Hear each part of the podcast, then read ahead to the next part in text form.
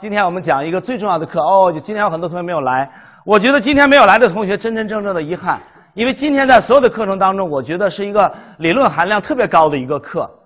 为什么呢？因为我们经常遇到这样的情况，有一些大师被这样评价：伟大的、催人泪下的、天才的、杰出的、才华横溢的、活跃无穷的、空前绝后的、无与伦比的啊，令人如痴如醉的。见到这种评论评论吗？但是你知道你的感觉是什么吗？有的感觉是，我怎么就听不出好坏来呢？我一直为自己缺少音乐的鉴赏力、判断力感到烦恼。因为当大家掌声雷动的时候呢，我不知道好到哪儿；当大家没有什么反应的时候呢，我觉得挺不错呀。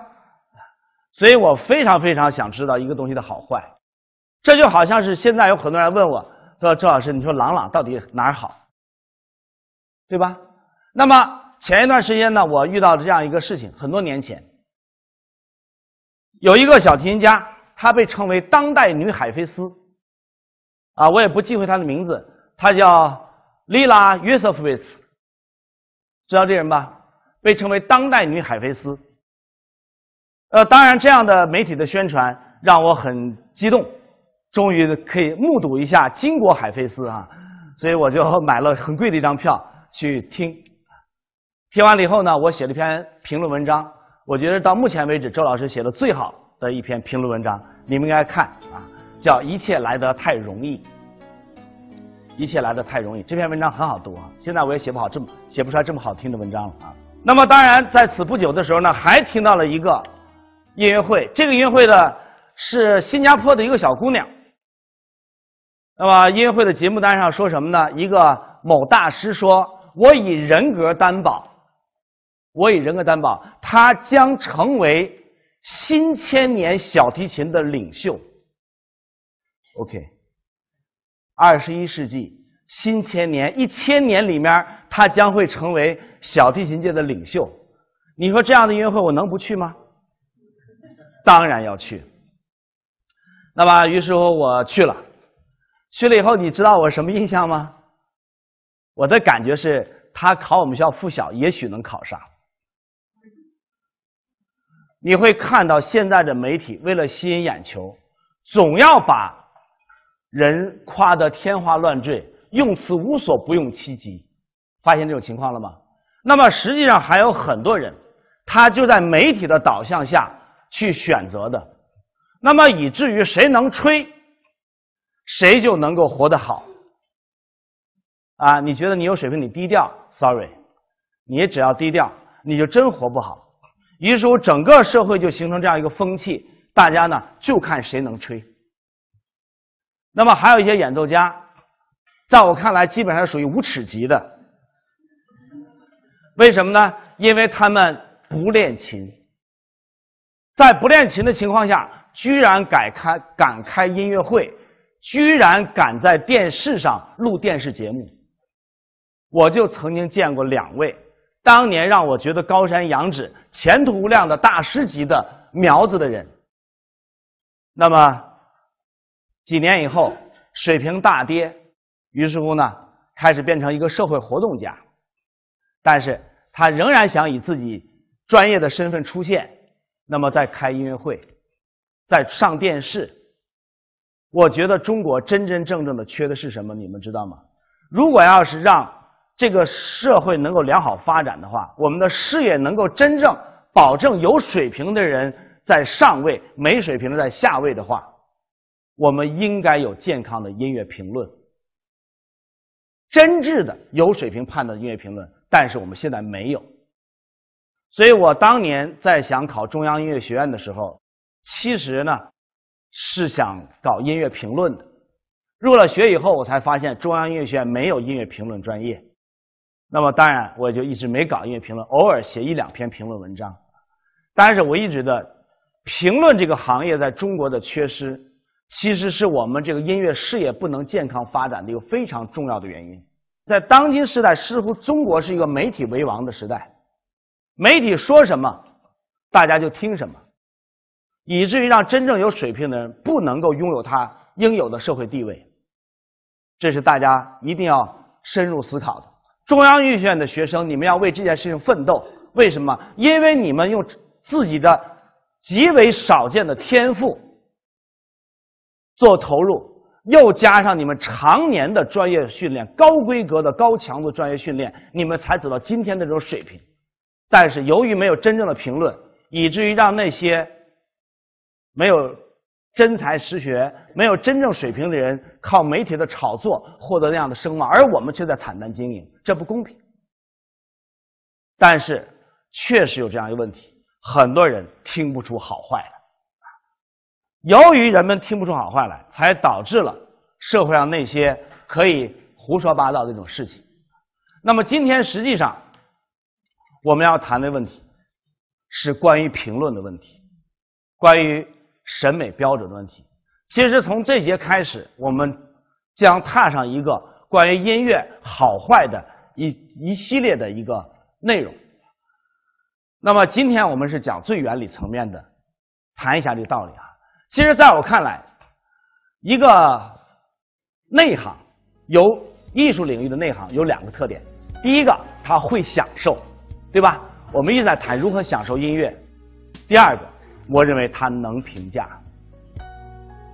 你们知道吗？在美国哈、啊，如果你开一场音乐会，在报纸上得到一次恶评，你基本上就出局了，基本上就出局了。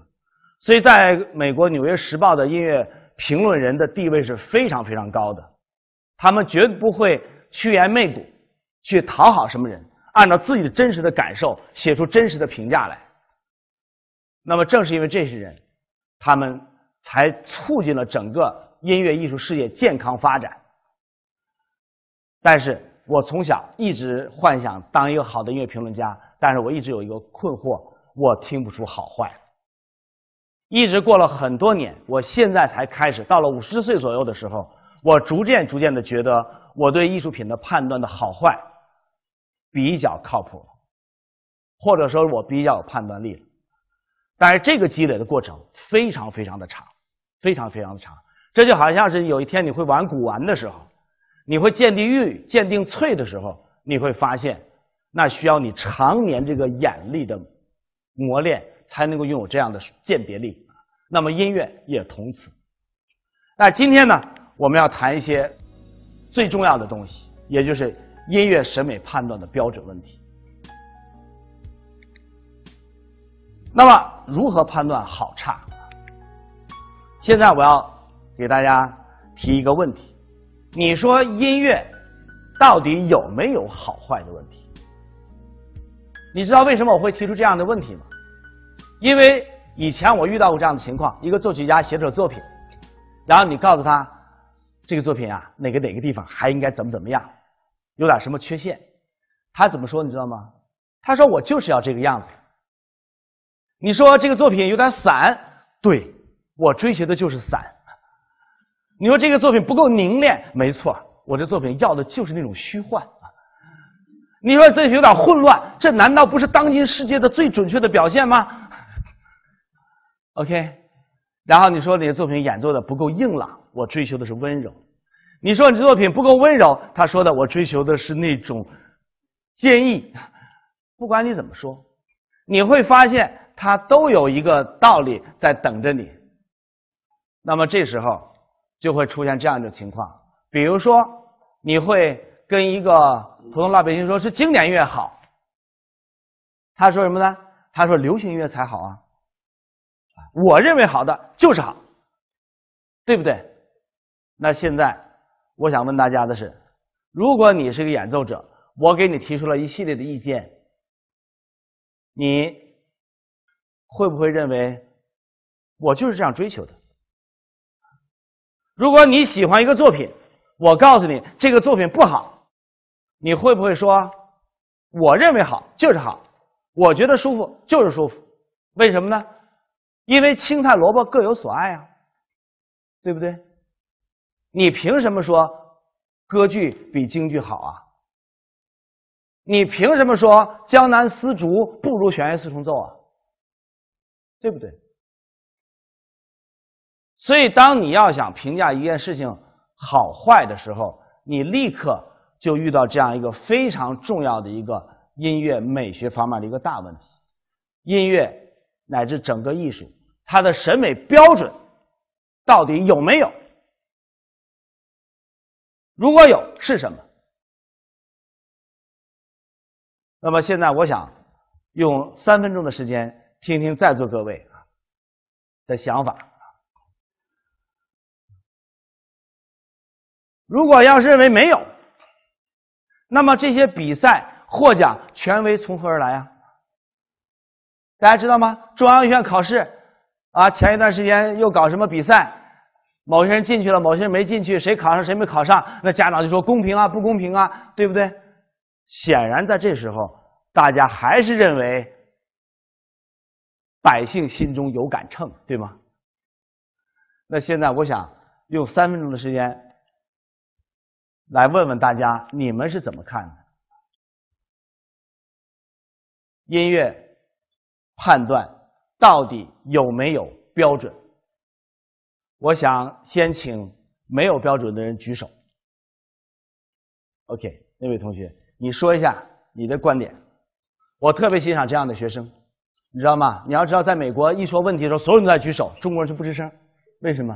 因为中国人有面子化倾向，把自己的一举一动全和自尊挂钩。我非常喜欢这种纯粹的，为了思想、为了学习而不顾及其他因素的同学。好了，首先给你一个一百分啊。你说说吧。我觉得音乐没有什么那个标准，因为那个我们现在说的噪音，它有的有有的也可以转成音乐，乐音也可以，所以我觉得很难有标准。OK， 还有没有其他同学要说？好，这位男同学，大点声，大家都听得见。好，听说有一句话在在哈佛校园中流传，那就是幸福也许不排名，但是成功要排名。然后我们可以把这个呃音乐的好坏分为两个部分，是幸福的部分跟成功的部分。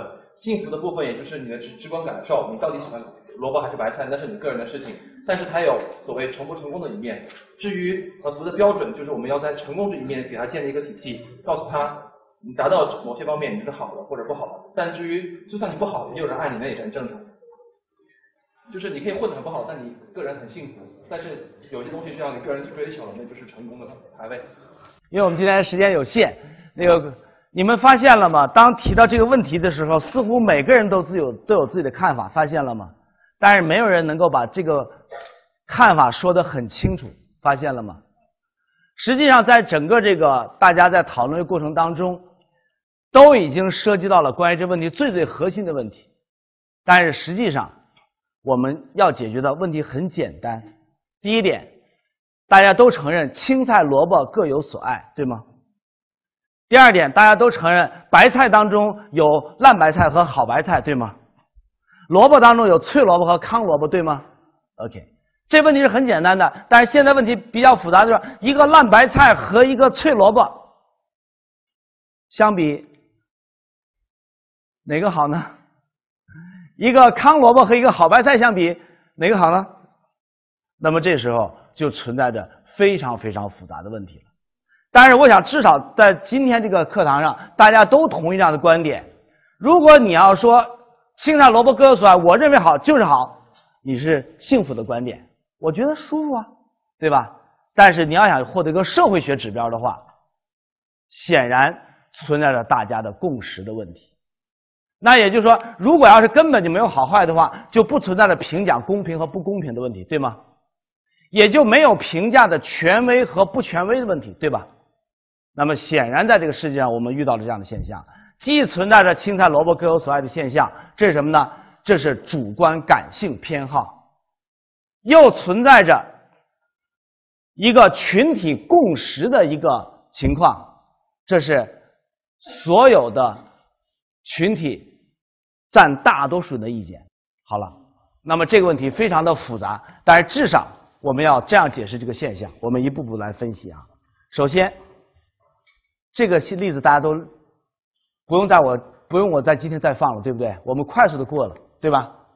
同样的作品，有的人这样演奏，还记得吗？这例子，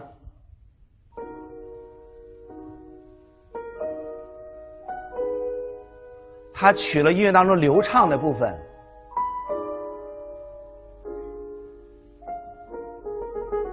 你觉得听着很流畅、很舒服、很清新秀丽。那么第二个人呢，取了这个，还记得吗？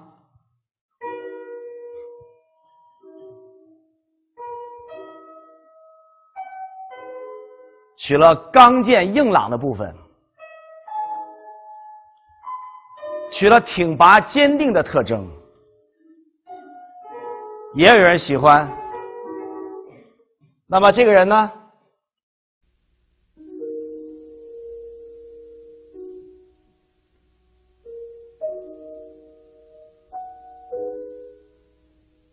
取了清幽淡雅、凄凉绝望的这样一种感觉。那么现在我的问题是，谁好谁坏呢？显然是青菜萝卜各有所爱，对吧？那么有的人喜欢胖子，有的人喜欢瘦子，对吧？你们知道唐朝的美人吗？啊，鼻如悬胆，眉似卧蚕。什么意思啊？鼻子，你们现在都垫鼻子垫成直的哈。那个时候美鼻子什么？你知道悬胆什么样吗？就把那苦胆拎起来，一个掉下来，像一粒烂了的葡萄的样子，贴在鼻子上，这是最美的。眉似卧蚕什么意思啊？像一个虫子趴在脸上一样。OK， 而且要雍容华贵。雍这词什么意思啊？就是胖的意思，对吗？啊，丰腴之美什么意思啊？就脂肪很厚的意思，对不对？啊。那么和现在这个瘦骨嶙峋、行销骨立正好相反，对吗？那么在这个音乐当中，我们也能够看到，有的取了清新流畅，有的取了刚劲硬朗，有的取了悲惨凄凉。但是青菜萝卜各有所爱。OK， 还记得这个例子吗？不用我再再奏一遍了吧？这个例子呢？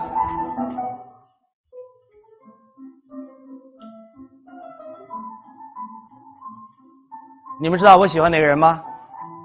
我喜欢后面这个人。OK， 还记得这个例子吗？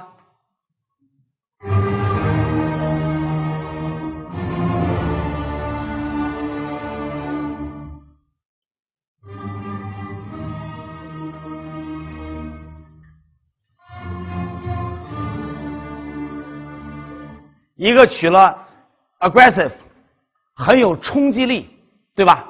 很焦躁、很不安的那样一种动荡的那样一种感觉。一个人呢，取了很沉稳、很宿命、很沉重的那种感觉。那么，甚至我们大家都知道，上次我们举个例子，连同一个人不同的时候的录音都有这么大的变化，非常流畅。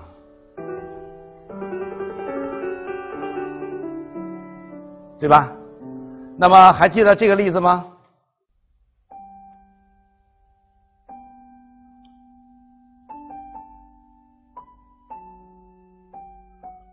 所有这例子都向我们表明，似乎审美是非常非常主观的。青菜萝卜各有所爱，对吧？那么这个时候我们就提出一个观点来。什么观点呢？审美偏好是依据各主观个人标准的。同意我的观点吗？你知道我最不喜欢吃什么吗？我最不喜欢吃玉米和地瓜。你们是不是很震惊？哇，居然会有人不喜欢吃玉米，嘿嘿，是这个感觉吧？我最不喜欢吃玉米，也就是你们所谓的粗粮。啊，我都不喜欢吃，我喜欢吃大米、白面。但是现在情况发生了巨大的变化，玉米比大米卖的贵得多，对不对 ？OK， 这是主观的，对吧？有的人特别喜欢吃年糕啊，周老师特别不喜欢吃年糕，对吧？那这是什么呢？青菜萝卜各有所爱。那么这个时候，我给大家一个建议。不要总想把自己的偏好强加到别人头上，不要总把自己的好恶当成公论。你们听到过这样的人吗？见到过这样的人吗？你要说你喜欢谁，他真有病，居然喜欢那个人。OK， 发现了吗？表面上你们都持着青菜萝卜各有所爱的观点，但是实际上生活当中你经常不宽容别人的审美偏好，对不对？比如说一个人画的浓妆艳抹，那么有的人批判，对吧？有的人梳了一个庞克头，啊，真恶心啊！比如说刚才那个同学，他就不喜欢长得男人样的这个女性，对吧？那么李宇春为什么能够脱颖而出呢？我觉得里面充满了现代人青年的这种自主、独立和自由的样子，啊！当然，有的人很喜欢韩国美女，周老师就最不喜欢韩国美女，知道为什么吗？因为有序而不丰富。还记得我讲这个例子吗？没讲过吗？还是在上个上次课讲的，是不是？完全给搞乱了啊！这周老师把美啊，大家知道我们一会儿会讲美的原理哈。美是什么？感谢伟大的宋瑾老师，一语中的说出来，美是感性的有序与丰富性。什么叫有序啊？刚才已经说了啊，眉毛一边高，鼻子在中间啊，嘴也是大小恰到好处，有符合黄金比例，特别有序，对不对？但是你们有没有发现，有些特别漂亮的女人一点都不可爱？我曾经见过一个美女，当年跟我一块 P K 全国优秀青年教师。嗯、这个美女呢，确实是长得非常有序，当然她也知道自己有序，所以她刻意的维持自己的秩序。那做都这样做的，你要叫他，绝对不会失态的，不像我们经常乱逛的哈，没有，非常有序，很不丰富。丰富什么？丰富是可爱。你看有的人长得一点都不漂亮，但是特别可爱，为什么呢？丰富啊，知道吗？所以我把这个漂亮的女人称为有序的女人。把这个呃长得不太漂亮、特别可爱的女人呢，成为有成为丰富的女人。什么是美呢？既有序又丰富啊。那么你知道为什么我不喜欢韩国美女了吧？因为周老师到目前为止，我分不清谁是谁，你知道吧？长得全一样，所以你们记住哈，千万不要去整容啊！记住了吗？因为你整容完了以后，就整的一个。只有序不丰富的样子，万一要是过时了，变成鼻如悬胆、口如眉似卧蚕的标准，你你这不后悔了吗？再把直鼻子抠出来，再弄一个东西，不好。